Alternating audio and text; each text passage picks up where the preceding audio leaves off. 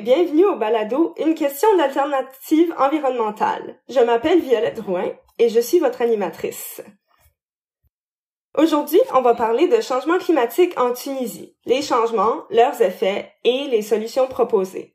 Pour approfondir à ce sujet, j'ai avec moi Mounir Hassine du Forum tunisien pour les droits économiques et sociaux, ou FTDES. Le FTDES est une organisation non gouvernementale qui œuvre dans quatre secteurs le droit du travail, les droits des femmes, les droits environnementaux et les droits des migrants. Mounir, bonjour. Bonjour, Violette. Merci beaucoup d'être ici aujourd'hui. Bonjour à tous les amis d'Alternative. Donc, euh, ma première question, ce serait une vraiment d'ordre général euh, sur euh, vraiment l'un des problèmes majeurs en lien avec la crise climatique en Tunisie, qui est la difficulté d'accès à l'eau qui affecte de façon disproportionnée pardon, les personnes qui habitent en milieu rural. Est-ce que vous pourriez nous faire un petit survol de la situation? Oui. Comme euh, vous, le savez, la Tunisie euh, est affectée par les changements climatiques comme tous les pays euh, déjà et pratiquement elle se trouve parmi les pays les plus vulnérables concernant aux répercussions des changements climatiques, surtout quand, concernant la question de la sécheresse et la manque euh, de ressources euh, euh hydrauliques. Euh, comme vous le savez, la Tunisie se trouve dans une situation critique concernant euh, les ressources hydrauliques. On est à peu près à 400 euh, à moins de 450 mètres cubes par euh, citoyen par an. Donc, euh, nous sommes classés parmi les pays le plus le, le, plus qui enregistre un manque d'eau. Ce manque s'accentue avec les changements climatiques puisqu'on est dans une phase de sécheresse, donc les extrêmes euh, climatique, euh, l'élévation du euh, niveau de la mer, ce sont les répercussions directes de ces, de ces changements climatiques. Si je reste sur la question des ressources euh, hydriques, euh, la Tunisie a une moyenne annuelle pratiquement de précipitations à peu près de 36 milliards de mètres cubes, mais elle n'est capable donc euh, de mobiliser que seulement 4,8 milliards de mètres cubes dont la moitié sont euh, qui viennent des grandes fleuves euh, qui se trouvent euh, pratiquement au nord de la Tunisie et un peu au centre. Et euh, les autres, ce sont des ressources des nappes phréatiques qui enregistrent d'une année à une autre un manque à cause d'une surexploitation et d'une demande accrue de la consommation de cette ressource qui est devenue de plus en plus rare. Euh, actuellement, euh, la Tunisie enregistre, par exemple, la sixième année consécutive de sécheresse entre 2015 et 2022. On a enregistré une seule année qui dépasse la moyenne annuelle de précipitations, c'était l'année 2018-2019. Mais les, autres six ans sont des, des années de sécheresse et euh, ça se voit beaucoup. Il y a des euh, répercussions directes sur des euh, secteurs qui sont assez importants, euh, tels que l'agriculture. Actuellement, on enregistre un manque de l'eau d'irrigation et de l'eau pour euh, continuer à faire l'agriculture dans toutes les régions, soit au nord, soit au centre, soit au sud. Euh, il y a un manque aussi de récoltes.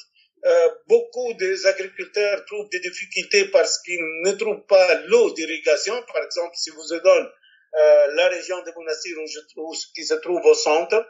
Euh, cette région se base sur une agriculture d'irrigation. Elle avait euh, avant une moyenne annuelle de 6 millions de mètres cubes par an. Actuellement, on est descendu à moins de 250 000 mètres cubes par an pour les agriculteurs. Il y a beaucoup d'agriculteurs qui connaissent beaucoup de difficultés. Ils ont quitté leur terre, ils sont endettés, ils euh, font beaucoup de mouvements sociaux afin d'exercer des pressions aux autorités afin d'avoir des solutions réelles pour l'eau. L'eau actuellement est devenue un axe de conflit entre les différentes parties et tout le monde euh, euh, heurte à la surexploitation de cette eau-là parce qu'elle devient d'une année à une autre une richesse bien rare. Euh, aussi, on enregistre dans toute la Tunisie un manque de l'eau potable actuellement. Euh, ça se voit plus clair puisque la carte de coupure d'eau euh, a été étalée des régions euh, rurales vers des régions urbaines, des petites villes. Et chaque année, on, on enregistre des, des, des centaines de coupures. Il y a des milliers de populations qui n'ont pas l'eau potable avec l'élévation de la chaleur et d'ailleurs, chaque jour, on enregistre des protestations, des mouvements sociaux qui sont liés au droit à l'eau potable, euh, qui se trouvent soit dans le, surtout dans le centre de la Tunisie, dans le nord-ouest, euh, là où il y a les populations les plus pauvres et les plus vulnérables, qui n'arrivent plus actuellement à avoir cette eau euh, vitale, comme vous le savez, pour la vie, pour euh, la santé des gens. Actuellement euh, je vous donne un chiffre concernant les établissements publics, par exemple les écoles euh, primaires. En Tunisie, on a plus que 4500 écoles primaires dans tout le pays. Il y a 1500 écoles qui connaissent des problèmes euh, donc euh, de, de, de, diffusion d'eau, d'avoir d'eau potable.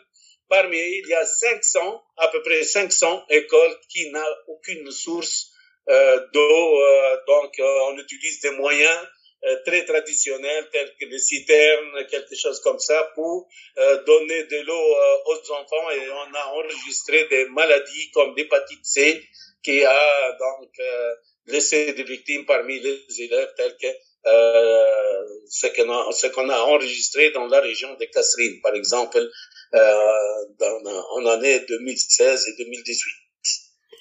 Est-ce que, euh, est-ce que ces conditions de sécheresse rendent des régions plus vulnérables aux inondations aussi? Oui. Euh, à côté de la sécheresse, on enregistre actuellement une situation de cycle des inondations. Et on a enregistré même des catastrophes avec des coûts très élevés. Il y a des gens qui, euh, qui ont connu la mort. Il y a des euh, gens qui ont euh, donc euh, connu une perte de leur maison, de leurs matériaux, et ce sont toujours les populations vulnérables les plus pauvres, parce que, comme vous le savez, dans les villes, les grandes villes, il y a une extension urbaine à cause de l'immigration des ruraux vers ces zones-là pour chercher, parce qu'ils échappent à la sécheresse, ils cherchaient de trouver leur vie dans les villes et s'installe surtout dans les régions, euh, dans les oueds et dans, le, les, dans les régions topographiquement qui sont mauvaises parce qu'ils n'ont pas les moyens d'avoir des terrains bien euh, donc euh, euh, dans les centres-villes ou quelque chose comme ça. Donc c'est pour cela il bâtit des maisons euh, pratiquement euh, pauvres, des maisons qui qui ne peuvent pas se, se tenir lorsqu'il y a des inondations et on enregistre beaucoup de euh, donc de pertes, beaucoup euh, des accidents euh, à cause de ces inondations, euh, telles que la, la, les inondations de Nabé, là où il y a beaucoup de victimes, à peu près 16 personnes qui ont trouvé la mort, euh, les inondations d'Enfida, euh, qui a touché la zone industrielle, les inondations à Tunis. donc, le, le cycle de ces inondations il s'accentue d'une année à une autre sous l'effet surtout des euh, changements climatiques. Il y a un autre euh, phénomène qui frappe euh, surtout euh, le, le, les petits pêcheurs et les pêcheurs des zones, des côtières, surtout avec les changements écologiques à cause de l'élévation de la température et les changements de, de, de, des espèces, il y a une disparition de, de, disparition des espèces maritimes, il y a d'autres espèces invasives qui entrent dans la région et on voit d'une année à une autre des changements réels, ce qui a touché surtout euh, la, vie économique de ces petits pêcheurs qui ne peuvent plus trouver donc, euh, donc le, les richesses maritimes ils sont obligés de chercher ces richesses dans les hautes mers. Ils n'ont pas les moyens. Euh, on ajoute à ces changements climatiques aussi la catastrophe de la pollution faite surtout par les eaux urbaines, soit les eaux des stations d'épuration, bien les eaux industrielles qui jettent leurs, euh, leurs euh, eaux euh, très toxiques dans le, le, milieu naturel, dans la mer, les côtes, euh, donc les côtes tunisiennes. Euh, c'est pour cela qu'il y a eu un changement radical pour ces petits pêcheurs-là. Beaucoup parmi eux ont émigré totalement vers l'Italie pour trouver, euh, pour travailler dans le, le, secteur de la pêche en Italie et en Europe. Euh, D'autres parmi ces pêcheurs ont quitté totalement la pêche pour regagner euh, et chercher du travail, surtout dans le secteur informel, tel que le bâtiment, euh, le commerce informel et tout ça. Il y a d'autres qui sont devenus des passeurs pour euh, donc profiter de l'occasion de l'élévation de l'immigration, de la migration que non donc non légale. Et ils ont trouvé sous la poursuite judiciaire soit en Italie, en Europe, soit aussi en Tunisie. Parmi eux, beaucoup ont trouvé la prison et toute leur vie a été euh, changée. Aussi, il y a un autre secteur qui a été touché tout directement euh, par ces changements climatiques, euh, ce qu'on appelle le, le, secteur de l'agriculture euh, en Tunisie, surtout les petits euh, euh, agriculteurs qui ne peuvent plus donc soutenir euh, se tenir euh, devant des sécheresses et devant des inondations. Ils ont enregistré beaucoup de pertes. Il n'y a pas d'assurance. Surtout, c'est une agriculture familiale qui se pratique en système euh, traditionnel et tout ça. c'est pour cela que ce sont des populations qui ont trouvé la vulnérabilité, qui ne peuvent plus se tenir et ce sont des victimes de ces changements climatiques. Vous avez parlé de l'agriculture et c'est un secteur qui euh, consomme beaucoup beaucoup d'eau. Euh, certaines personnes euh, disent que c'est dû partiellement à certaines des cultures qui que les agriculteurs font pousser qui ont besoin de beaucoup beaucoup d'eau. Est-ce que quelles solutions savez-vous sont proposées dans le secteur de l'agriculture? Est-ce que ça serait de changer quelles cultures sont cultivées ou changer de méthode? Oui. Nous sommes dans une phase très contradictoire avec ces changements climatiques parce que longtemps on a adopté des systèmes de production agricole qui gaspillent l'eau. Pratiquement la rentabilité d'un mètre cube d'eau en moyenne en Tunisie actuellement ne dépasse pas 300 millim. 300 millim, c'est à peu près 0,10 dollars américains. Donc, il n'y a pas une grande rentabilité. On adopte des cultures qui consomment beaucoup euh, d'eau. On utilise des moyens d'irrigation qui sont traditionnels, qui font beaucoup de gaspillage.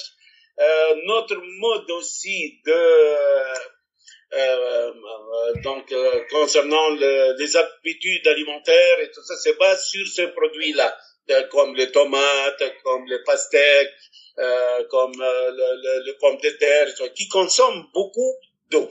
Et on est en train même, pour les produits qui sont destinés à l'exportation, on est en train d'exporter un bien très rare avec des coûts très faibles. En plus de ça, le, je crois qu'il n'y a pas euh, de, euh, des initiatives et des approches euh, adapté par le ministère de l'Agriculture et le ministère de l'Environnement jusqu'à maintenant pour changer ces, euh, donc, ces modes de production qui euh, ne peuvent plus se tenir avec ces changements climatiques. À mon avis, il y a beaucoup de solutions. Il faut changer nos modes de consommation et nos modes de production pour s'adapter parce qu'il y a tout un phénomène d'adaptation. La Tunisie euh, dans, dans, son discours politique, disait qu'il est en train de faire tout un programme euh, d'adaptation à ces changements climatiques, mais en réalité, on n'a pas vu jusqu'à maintenant l'exécution de ce programme. Euh, jusqu'à maintenant, on continue euh, avec le même mode de production, avec les mêmes habitudes, avec les mêmes systèmes, surtout dans l'agriculture, qui consomme à peu près 80% euh, de l'eau consommée en Tunisie. Donc c'est la part, la 4 cinquième euh, de cette eau va euh, donc à l'agriculture sans avoir un bon rendement euh, économique, je dis. Aussi bien, il y a un grand gaspillage euh, de l'eau, surtout des nappes phréatiques, euh, avec l'industrie. Si je cite par exemple l'industrie textile, là où, où je trouve dans la région des monastères, nous sommes la première région à fournir le, euh, le, le textile pour l'exportation. Euh, on déterre surtout les jeans et tout ça. On fait le délavage et le traitement des produits textiles avec les procédures chimiques. Et euh, pratiquement, on produit euh, plus que 9 millions de pantalons délavés euh, par an. C'est 9 millions euh, délavés euh, par an qui sont en majorité exportés vers l'Europe, utilisent plus que 6 millions de mètres cubes par an. Donc, ces 6 millions de mètres cubes par an euh, euh, donc euh, sont utilisés et donnés et exportés à l'Europe gratuitement parce que nous sommes affrontés à une concurrence internationale puisque le prix des délavage et le coût de la confection et tout ça sont imposés par les grandes marques. Et la Tunisie se trouve en concurrence avec des pays en Asie surtout où il y a une abondance d'eau, où l'eau ne représente pas un bien rare donc, on peut, tel qu'au Bangladesh ou bien au Vietnam, en Chine, là où il y a une grande quantité d'eau. Donc, la Tunisie, donc en Tunisie, qu'est-ce qu'on fait? On fait des mauvaises pratiques. Toutes les unités qui font le délavage euh, de, de, de, jeans, donc utilisent les nappes phréatiques pour donc faire une, une surexploitation de ces nappes phréatiques. Euh, on utilise en moyenne 72 litres pour faire un délavage pour un seul jean.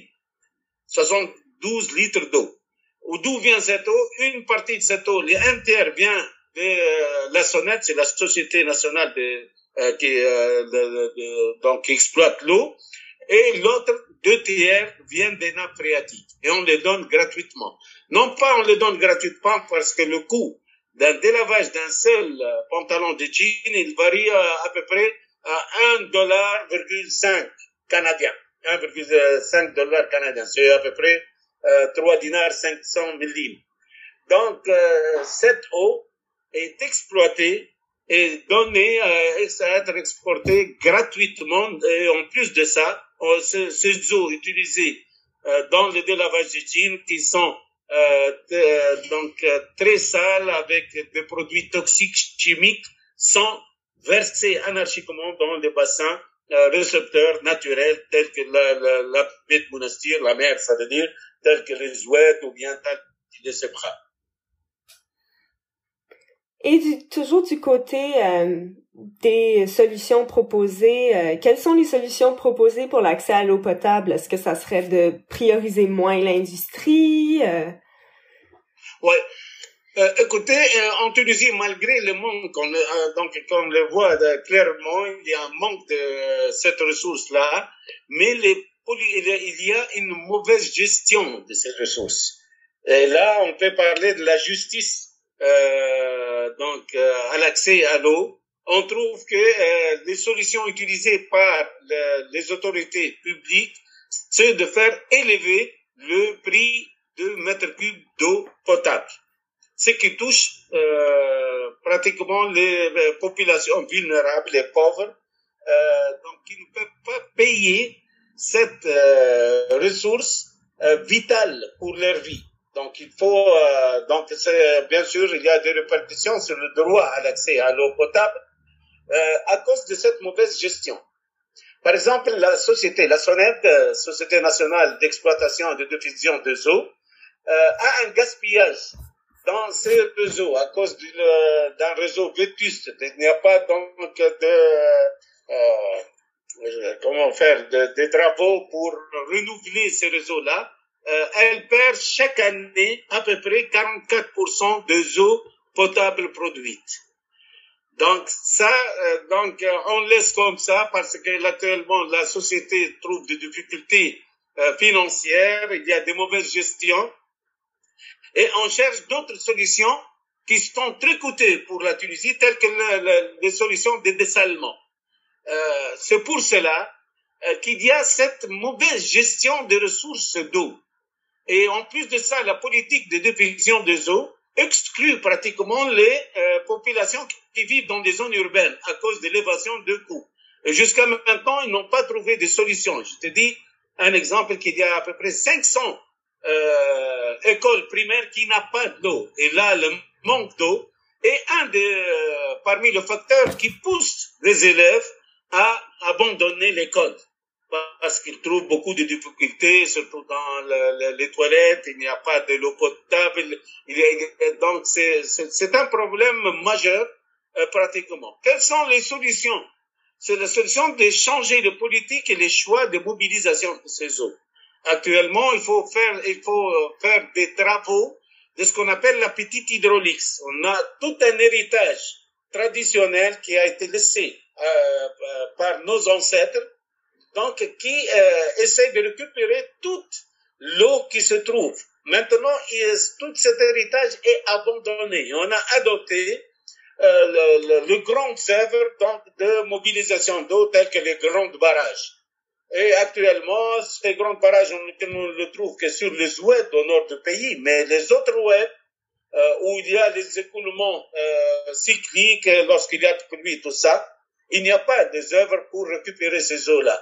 Donc, la solution, je crois que c'est euh, d'aider les gens à revenir à ces, euh, cet héritage des petites hydrauliques. Il faut avoir des citernes dans des maisons pour euh, essayer de récupérer les eaux de pluie, les eaux qui tombent dans euh, les régions urbaines, parce que ça aide beaucoup à dépasser la sécheresse et à dépasser les périodes de grande consommation et tout ça, voilà.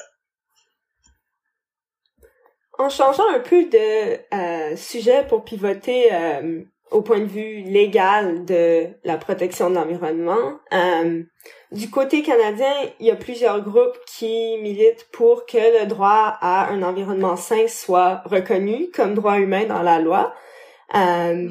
et je pense que ça pourrait être un dialogue intéressant parce que la Tunisie euh, dispose de protection de ce genre. Euh, la Constitution de 2014 garantissait le droit à un environnement sain et il y a des protections semblables dans euh, la toute nouvelle Constitution. Est-ce que, selon votre expérience, est-ce que ces protections-là ont été utiles dans le combat pour les droits environnementaux et la justice climatique?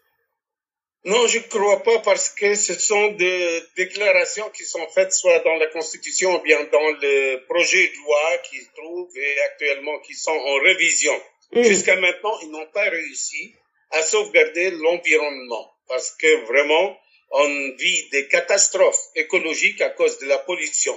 Mm. Pratiquement, la première chose. Deuxième chose, il n'y a pas de moyens euh, bien... Euh, des moyens de ressources humaines ou bien des moyens financiers pour lutter contre les agressions euh, envers l'environnement. Dans leur choix, les autorités trouvent que les investissements pour faire travailler les gens est une priorité avant l'environnement.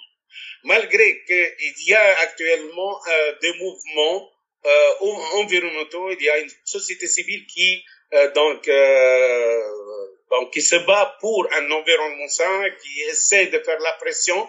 Jusqu'à maintenant, la situation euh, environnementale en Tunisie n'a pas euh, changé. Euh, par contre, on, on, voit qu'il y a une dégradation de jour en jour euh, de l'environnement euh, en Tunisie.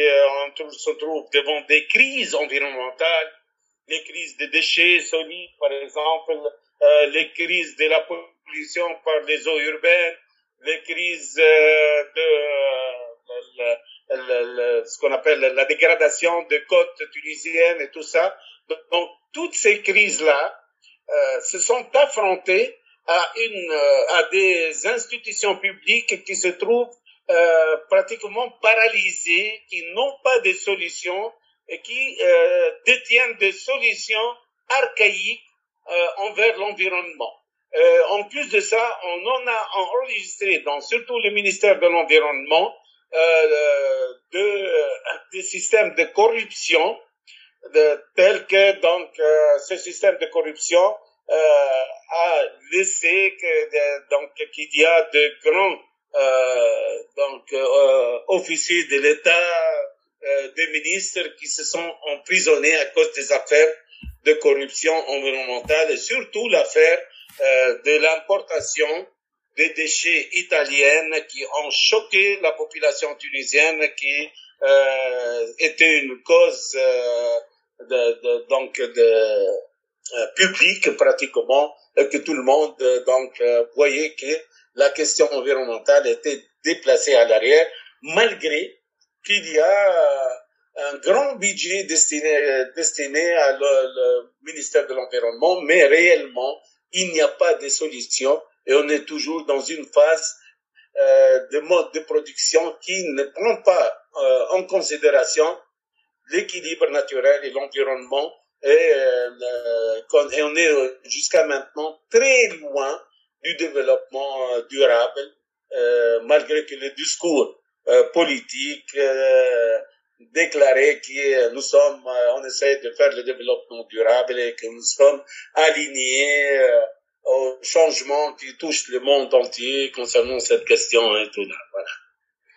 Donc vraiment, euh, ces protections légales euh, sont seulement utiles s'il y a un, vouloir politique de, de les utiliser. Hmm. Oui, voilà.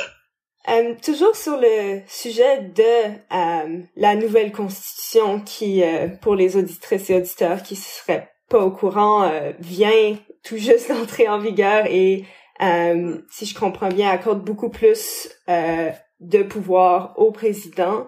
Est-ce que, euh, à votre avis, euh, la présente cette situation politique va freiner l'action climatique? Euh, quel effet pensez-vous que, que ça va avoir? Non, vraiment, je crois pas parce que, comme je te dis, la priorité pour les autorités publiques actuellement, c'est de faire euh, donc encourager l'investissement, créer les postes d'emploi, créer la richesse. Et ça, c'est en dépend des questions environnementales. Mm. Dans la nouvelle constitution, on trouve un seul article donc, qui parle de l'environnement. Il dit que l'État doit euh, fournir tout son effort pour arrêter la pollution et sauvegarder l'environnement. Voilà, c'est tout. Comment euh, euh, Voilà, ce n'est pas clair. On n'a pas, par exemple, il y a une dégradation dans par, rapport à la Constitution de 2014, où il, il y a un article clair et net euh, qui disait que le droit à l'environnement est, euh, est garanti par l'État. Maintenant, on ne parle plus de droit, mais euh, on parle de tentative de l'État pour sauvegarder l'environnement. de quelle façon, quels sont ses efforts, euh, quel budget est destiné. On peut faire, euh, on parle de tentatives même s'il y a un petit budget, c'est pas un grand budget. Euh, quels sont donc les moyens utilisés pour arrêter la pollution? Est-ce qu'on va faire la pression sur le pollueur et tout ça Donc, il n'est pas clair jusqu'à maintenant. C'est pour cela qu'on considère que la nouvelle constitution a enregistré une régression concernant les droits économiques, sociaux et environnementaux qui ont été enregistrés dans la Constitution de 2014. Et on a déjà parlé de euh, solutions euh, du côté pratique à des problèmes comme euh, l'utilisation d'eau de l'agriculture et le manque d'eau potable. Et quelle est la voie à suivre à votre Aussi, avis? des phénomènes des incendies qui hmm. frappent le, les forêts du pays à cause de l'élévation de la température actuellement. Aujourd'hui même, on enregistre euh, des dizaines d'incendies qui euh, donc éclatent dans les frontières tuniso-algériennes et qui sont très proches de la ville de Aussi, dernière, la, la semaine avant-dernière, euh, on a enregistré de, un grand incendie qui touchait les montagnes qui sont très proches de la capitale. Euh, voilà, ce sont des catastrophes naturelles parce que euh, elles touchent donc euh, euh, l'équilibre forestier qui existe. Il y a des arbres qui sont en période euh, dans une phase très sensible parce que ce sont des résidus des anciennes forêts, euh, des espèces aussi animales qui sont touchées par ces incendies, des oiseaux, d'autres espèces et tout ça. C'est pour cela aussi les les incendies qui se sont accentués à cause de cette élévation de la température sont aussi une des répercussions des changements climatiques qui touchent euh, donc euh, les forêts, l'espace vert de la Tunisie en général. Voilà.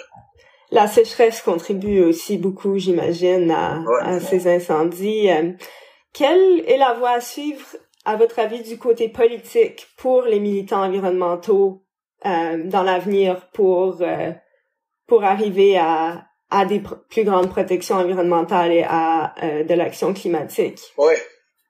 Ouais, les acteurs environnementaux donc qui luttent pour un environnement et pour euh, qui luttent pour un changement euh, écologique, une transition écologique réelle, affrontent beaucoup de problèmes. Pourquoi? Parce que jusqu'à maintenant, par exemple, les mouvements sociaux qui éclatent afin donc de qui refusent la question de la pollution euh, sont euh, ont trouvé des poursuites judiciaires euh, et policières.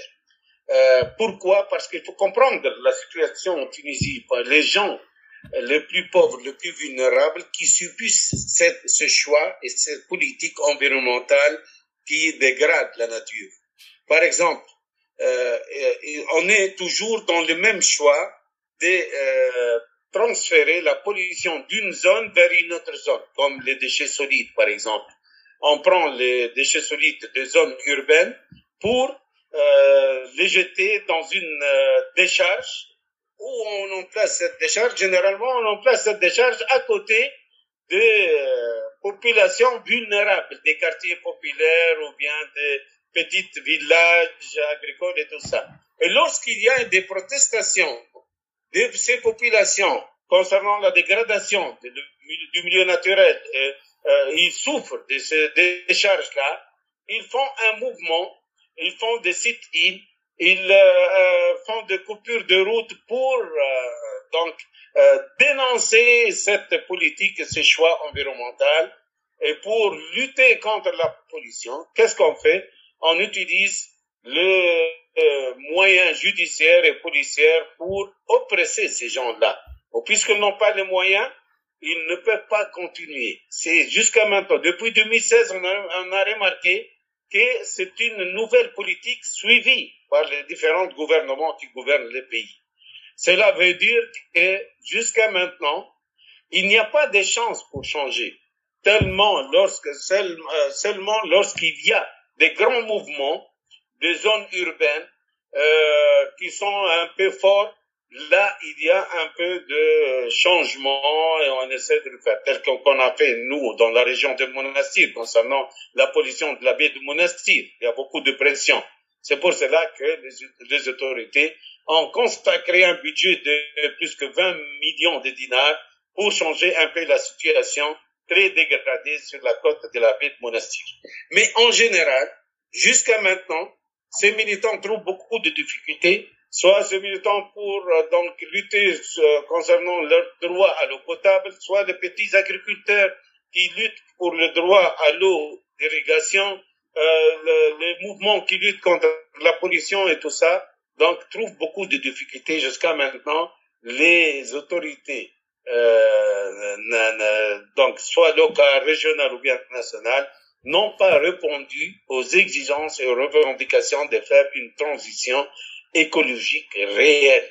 Et cela ne peut se faire que euh, après d'avoir repensé un nouveau modèle de développement qui s'étend vers la durabilité. Jusqu'à maintenant, on n'est pas dans cette transition euh, économique, transition de développement ou bien transition écologique.